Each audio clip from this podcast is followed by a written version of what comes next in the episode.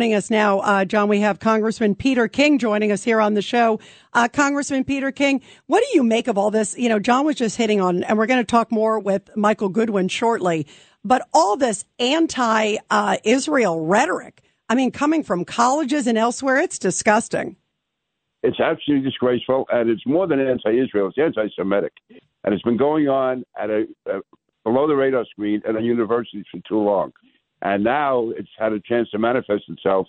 And it's fortunate for them they're able to now have a public forum. It's unfortunate for them and good for the country. We can see how dangerous this is, and I think it's important for alumni to put pressure on universities and colleges, for uh, big companies not to be recruiting people like this. And we have to start putting the pressure back.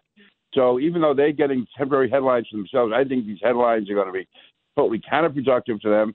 It's going to wake up the American people as to the anti-Semitism that is in our society today, especially in our colleges and universities, which is really uh, dangerous. Thinking of, if that's the future of our nation, uh, we have a lot to be worried about. So let's nip it in the bud now. Let's really go after it and let the American people know how dangerous this is and how widespread it is. Absolutely. I, John Katsimatidis, I know you got some thoughts on this. Well, the uh, important thing is I think a lot of companies are coming together like they came together with no uh, wokeism, and, and a lot of companies got punished. Uh, you know, whether it was Disney, whether it was BlackRock, whether it was Target.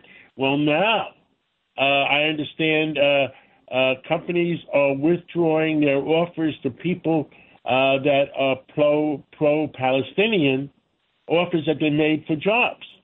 Uh, also, there's a, a revolt going on at N Y U, I understand.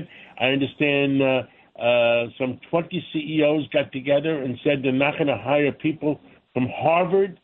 Uh, maybe, you know, um, you know, it, it goes two ways. What do you say, Peter?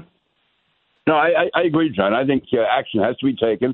And uh, we're not talking about taking legal action. We're talking about uh, people, whether it's a boycott or whether it's just say we're not going to be uh, hiring or interviewing people who are involved in these activities. And this isn't a question of freedom of speech. This is not the government getting involved.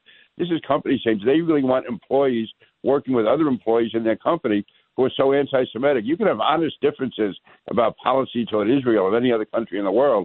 But when it comes down to being silent or actually encouraging Uh, a massacre where babies are being slaughtered and innocent people are being mutilated. I mean, this just goes beyond anything. All, almost all of Israel's wars, certainly they had terrorist attacks, but it was army against army, it was uh, troops against troops.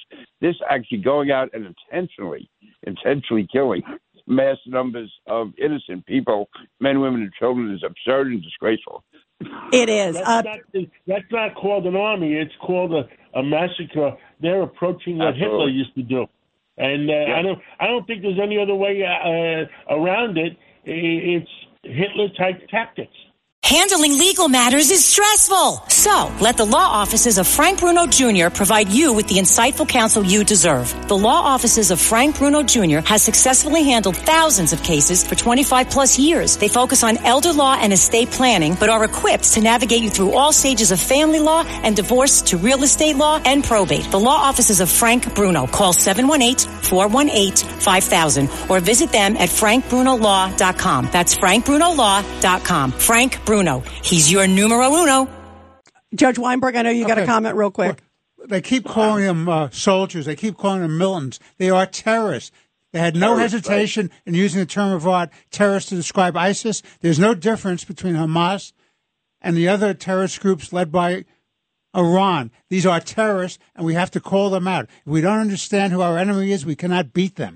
Absolutely. Guys, we got to go to a quick break. Uh, Peter King, thank you so much. We so thank appreciate you. It.